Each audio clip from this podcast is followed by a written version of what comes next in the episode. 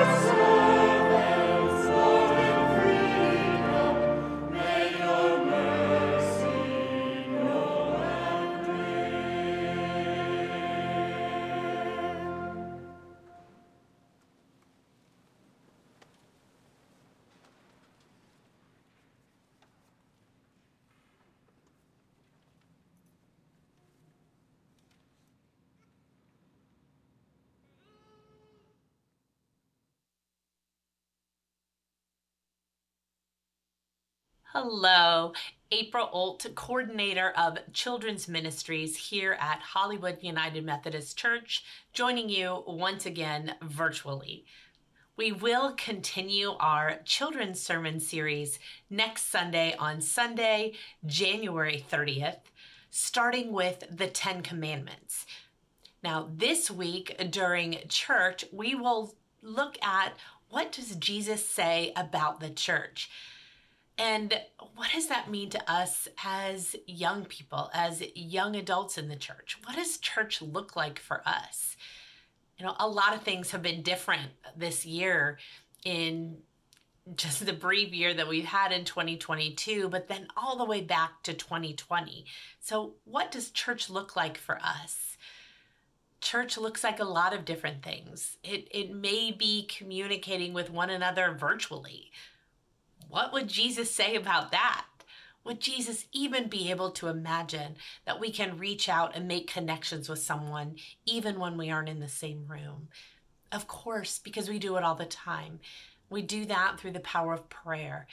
And we can spend moments every day reaching out and connecting virtually, picking up the phone and having a call and connecting with someone drawing a picture for someone and sending it, or having one of your parents or guardians take a picture and send it with someone else. Send a video message, reach out and make those connections. And of course, the power of prayer. We have that opportunity to do that for one another all of the time, whenever we can, wherever we can, for whomever we can. Let's take a moment and pray right now. Dearest Lord, thank you so much for this opportunity to join together with one another wherever we are, whether we are in person, whether we are virtual, whether we are far or near those that we care about. Help us to feel your love and your community wherever we are. All God's children say, Amen. And now let's take a moment and pass the peace with one another.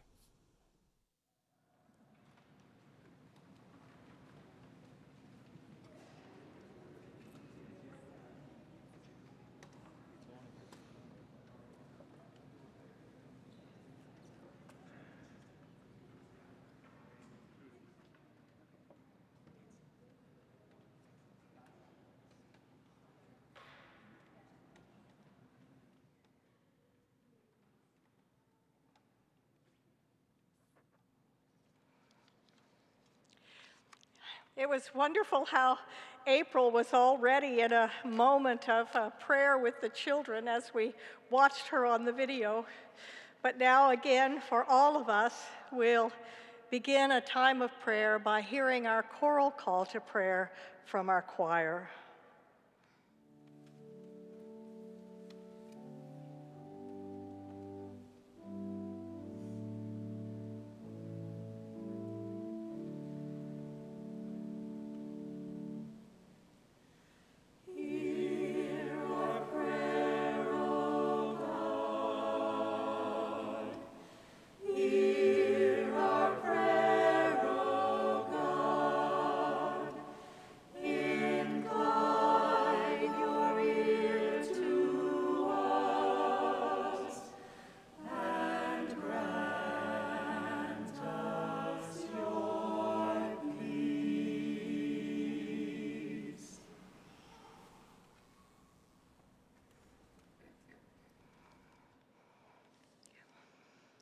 God of grace and glory, your Son Jesus showed us the abundance of your love as he began his ministry, preaching in the church, proclaiming the power of your Spirit upon him, and speaking of his mission, his desire and his call for compassion and justice. And as we gather for church, both in person and virtually today, you invite us to see the beauty of each and every person. And you invite us to sing your praises in the midst of the world and among all people. And we sing your praise in the midst of creation and among all of your creatures. We sing your praise among suffering and tears, and in places of conflict and misunderstanding, in the midst of life and death, and in a time of a birth of a new heaven and a new earth. O God of love, you invite us to receive your friendship and to abide in you. And so we ask your help that we might truly be a welcoming community where all are valued and where all your children know wholeness and well being. God of life, we seek your healing touch. Knit us together as a community of faith that abides in your love.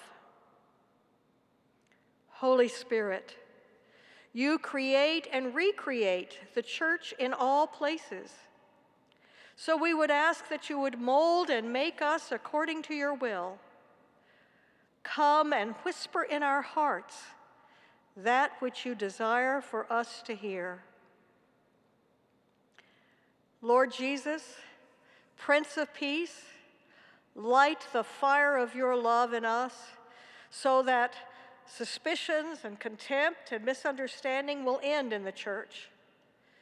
Continue to transform our lives that we may more and more reflect the peace and the joy and the strength that comes when we place our trust in you. May the fruit of our labors nourish others. May the wisdom that you give us lead others to know the living Christ. May our lives be seasoned by service and by action. And as we look outside ourselves, may we see hope for the world. As we pray together now, wherever we are, the way that Jesus taught us to pray. Our Father, who art in heaven, hallowed be thy name. Thy kingdom come, thy will be done, on earth as it is in heaven. Give us this day our daily bread, and forgive us our trespasses, as we forgive those who trespass against us. And lead us not into temptation, but deliver us from evil. For thine is the kingdom, and the power, and the glory forever. Amen. We are so glad that you have joined us for worship this morning, whether in person or online. Uh, just a few announcements. Tomorrow night at 7 o'clock, we'll, we will be having the second of our two town halls where we invite you to come on Zoom and tell us what you are looking for from the church and what you would like to give and experience in this community of faith in 2022.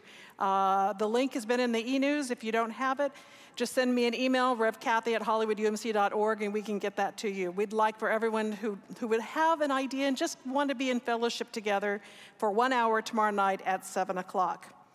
There will be a membership class that's upcoming in early February. It'll also be on Zoom, so watch for more details for that. All that we do here is made possible by you, by your prayers, your presence, your service, your witness, and your financial gifts. We continue to try and regain the losses that we've had over the past two years, and I know many of you have too. But I encourage you to give as generously as the Spirit um, urges you to. If you're here today or have a gift, you may place it in the offering basket in the narthex, or you, there are myriad ways online to give. God bless you.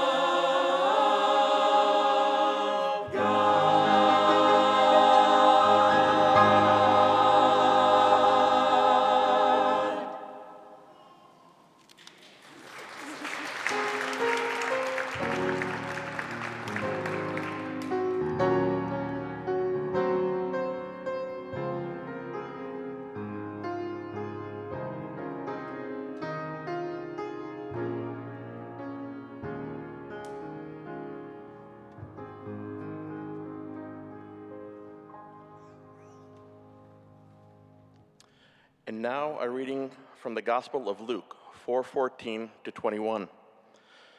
Then Jesus, filled with the power of the Spirit, returned to Galilee, and a report about him spread throughout the surrounding country. He began to teach in their synagogues and was praised by everyone. When he came to Nazareth, where he had been brought up, he went to the synagogue on the Sabbath day and was as was his custom. He stood up to read, and the scroll of the prophet Isaiah was given to him. He unrolled the scroll and found the place where it was written The Spirit of the Lord is upon me, because he has anointed me to bring good news to the poor. He has sent me to proclaim release to the captives and recovery of sight to the blind, to let the oppressed go free, to proclaim the year of the Lord's favor. And he rolled up the scroll, gave it back to the attendant, and sat down. The eyes of all in the synagogue were fixed on him. Then he began to say to them, Today this scripture has been fulfilled in your hearing. Hear what the Spirit is saying to God's people. Thanks be to God. As we continue in the seemingly never ending midst of COVID, there are other issues that we are dealing with that Jesus would likely have had something to say about. So far, we've talked about what Jesus would say about me and you.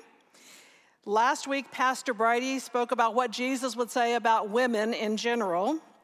Next week, uh, Pastor Mark Stevenson will be here in this pulpit preaching about what Jesus would say about critical race theory, and I'll be preaching this sermon over at Harmony. Which leaves us then today. What would Jesus say about the church? What would he say about the church that is celebratory? And what would cause him to weep? Now let's think back to before it all started, or where it all started, even before the day of Pentecost, which we do consider the birthday of the church. It was on Easter evening when the disciples were rejoicing over the resurrection of the Christ that Jesus gathered them together and gave them their directions. He said, So the Father has sent me, now I send you. Matthew records Jesus giving them the Great Commission Go therefore and make disciples of all nations, baptizing them in the name of the Father and of the Son and of the Holy Spirit. St. Paul reminded the fledgling church in Corinth that it is the body of Christ, the embodiment of God in the world. In his letters to the Corinthians and to the churches at Ephesus and Rome, Galatia and Philippi, Paul stresses the importance of us as Christians being in the world but not of the world, of not quarreling among ourselves but being an example for others so that they might see Christ through us.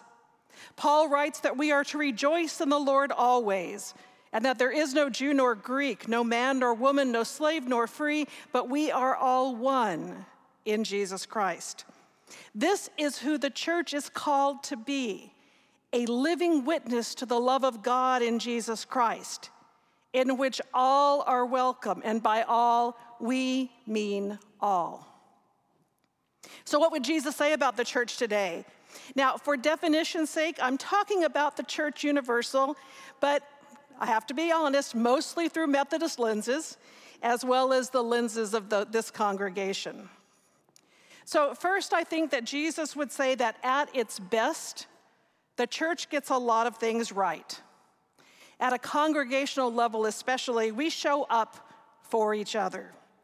When one among us is hurting, we, depending on where you are, what church you're in, we knit prayer shawls, we bake casseroles, we organize prayer chains, provide respite for caregivers, visit shut ins, and sometimes simply sit and be present with each other.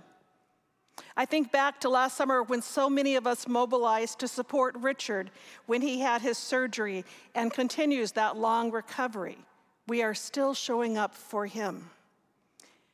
When COVID hit, we showed up for each other in new ways. We went online effectively and quickly. So many people volunteered their talents to ensure that we would continue to have meaningful and excellent services of worship.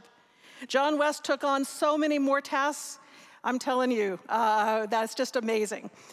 Our AV team and our marketing team, De- our marketing team, which is one person part time, Devin, and then Marlon and Donna, Kevin, Dave, and the entire slate of our staff and our volunteers sacrificed their time and selflessly gave of themselves so that we could meet the moment and continue to be the church in an online format. What would Jesus say about the church? The church gets it mostly right on a systemic level when it comes to showing up. Part of our regular giving to the general church supports the infrastructure of UMCOR, the United Methodist Committee on Relief, so that when disaster strikes, they can respond. And we can know that 100% of our giving to a particular situation goes to the folks in need because the administrative portion's already taken care of. As a congregation after Katrina, we sent five teams over five years to Waveland, Mississippi, and then another team to New Jersey after Hurricane Sandy. And because he led those teams, Pastor Mark has been invited to be part of our annual conference, Tongan Response Task Force, to determine how we as an annual conference can best be of assistance to the Tongan people and their churches many of whom have relationships with our annual conferences, Asian Pacific Islander churches.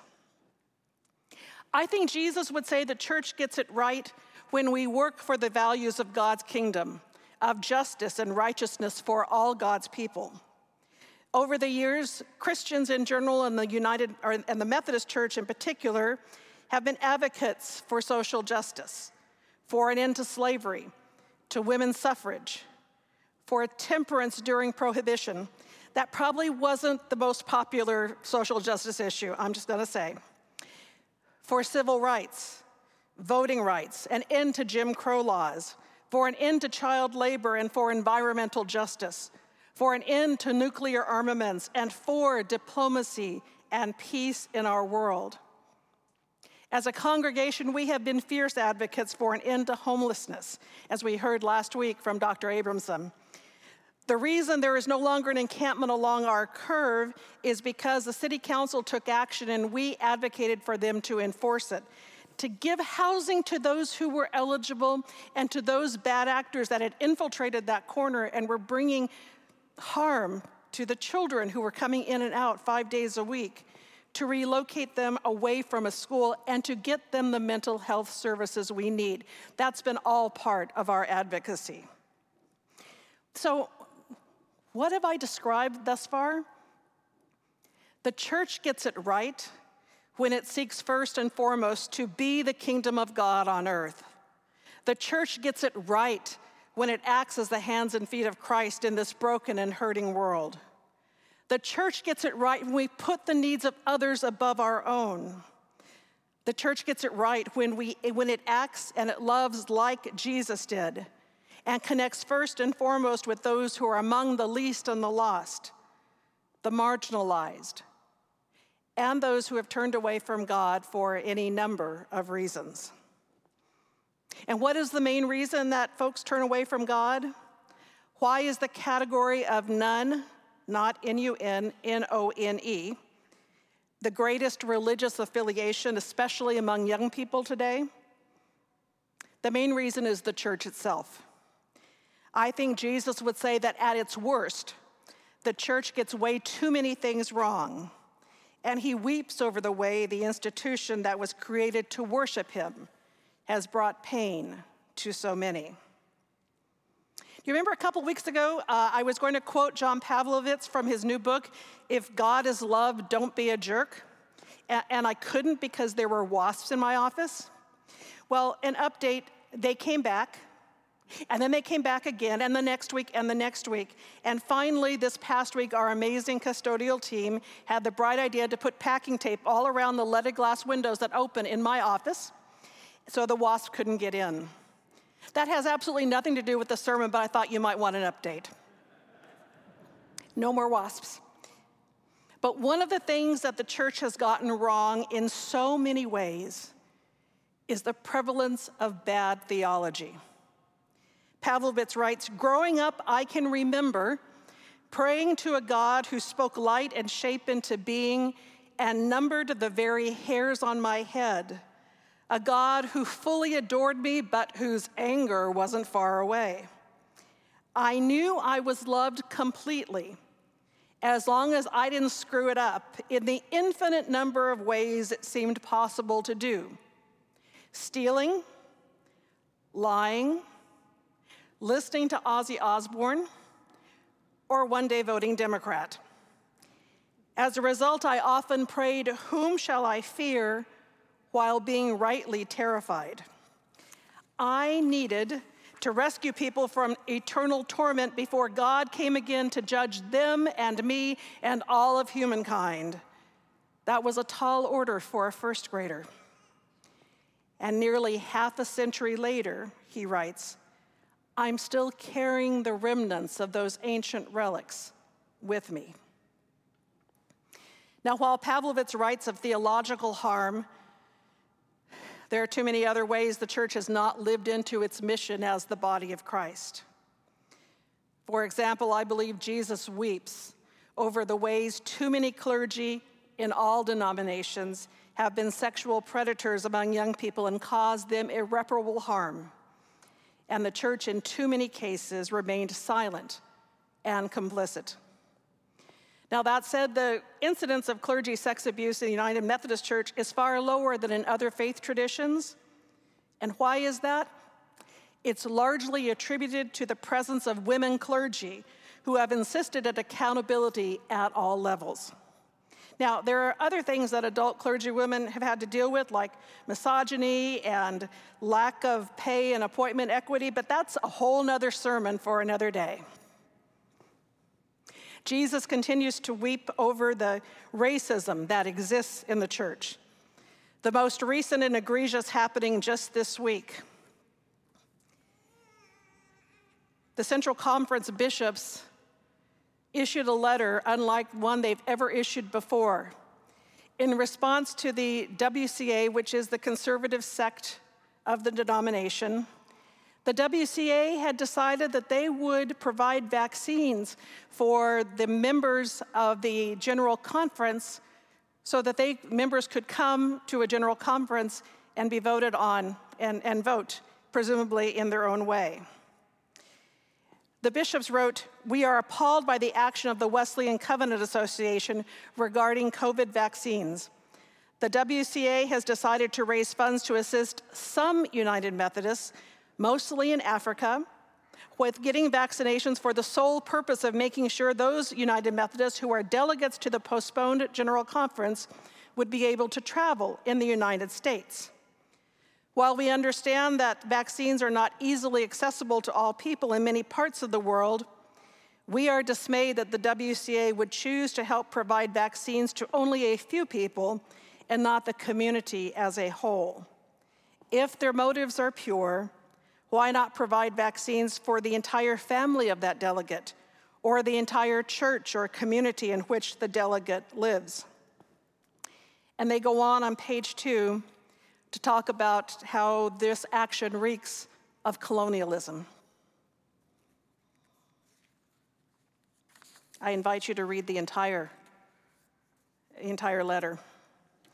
Now, in spite of how bad that is, and as a, a sign that racism is alive and well in the institutional church, I believe that mostly Jesus weeps over the church's obsession with human sexuality at the expense of almost everything else.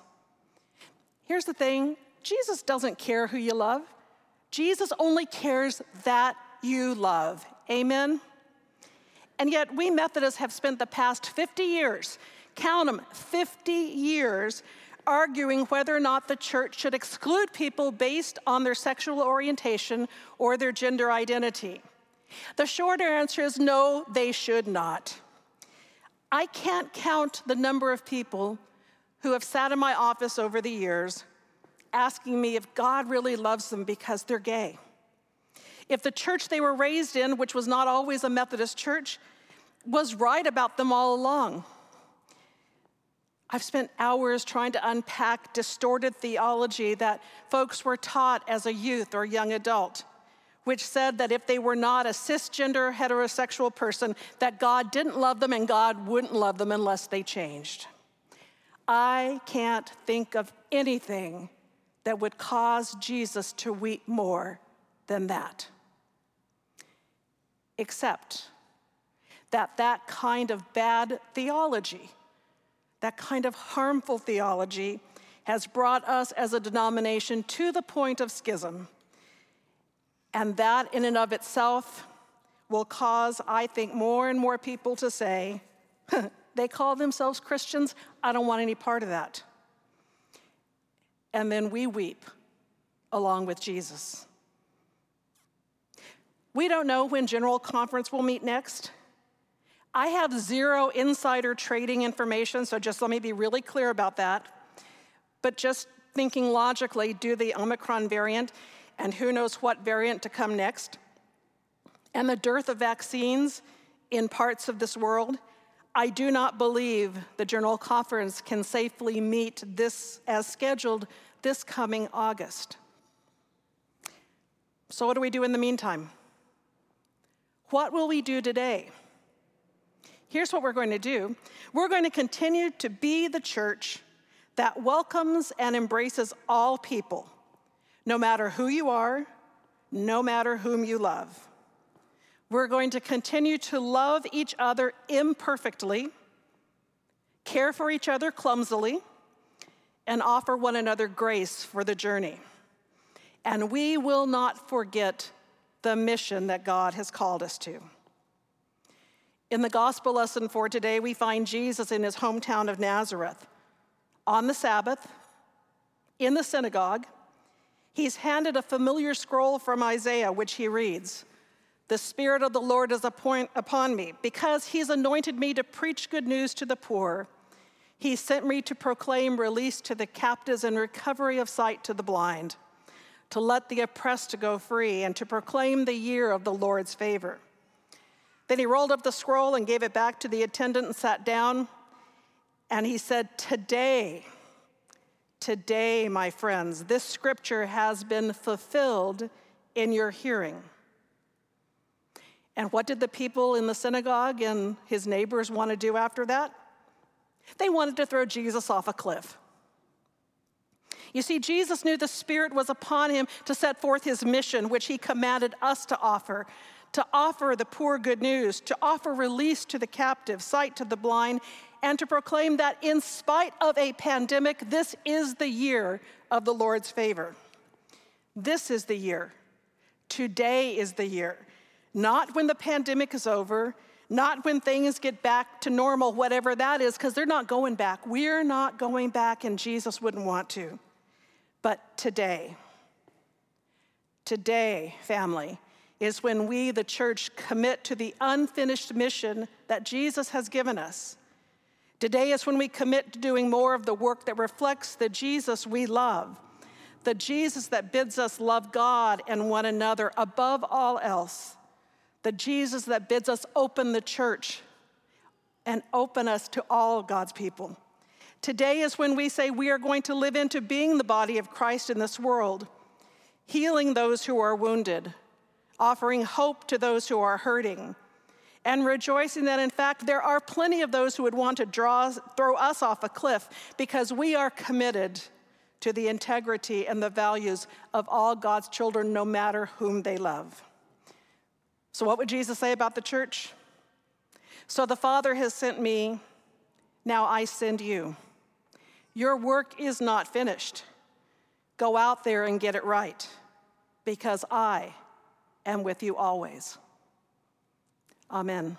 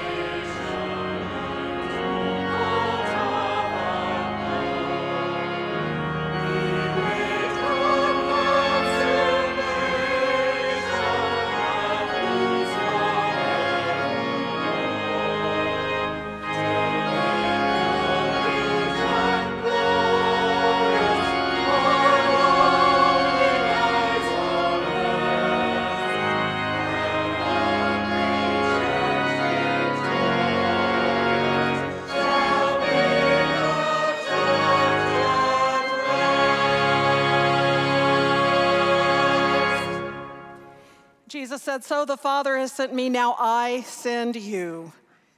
God sends us all now to create a new church, to create a new vision for whom God has called us to be. Go now in love. Amen.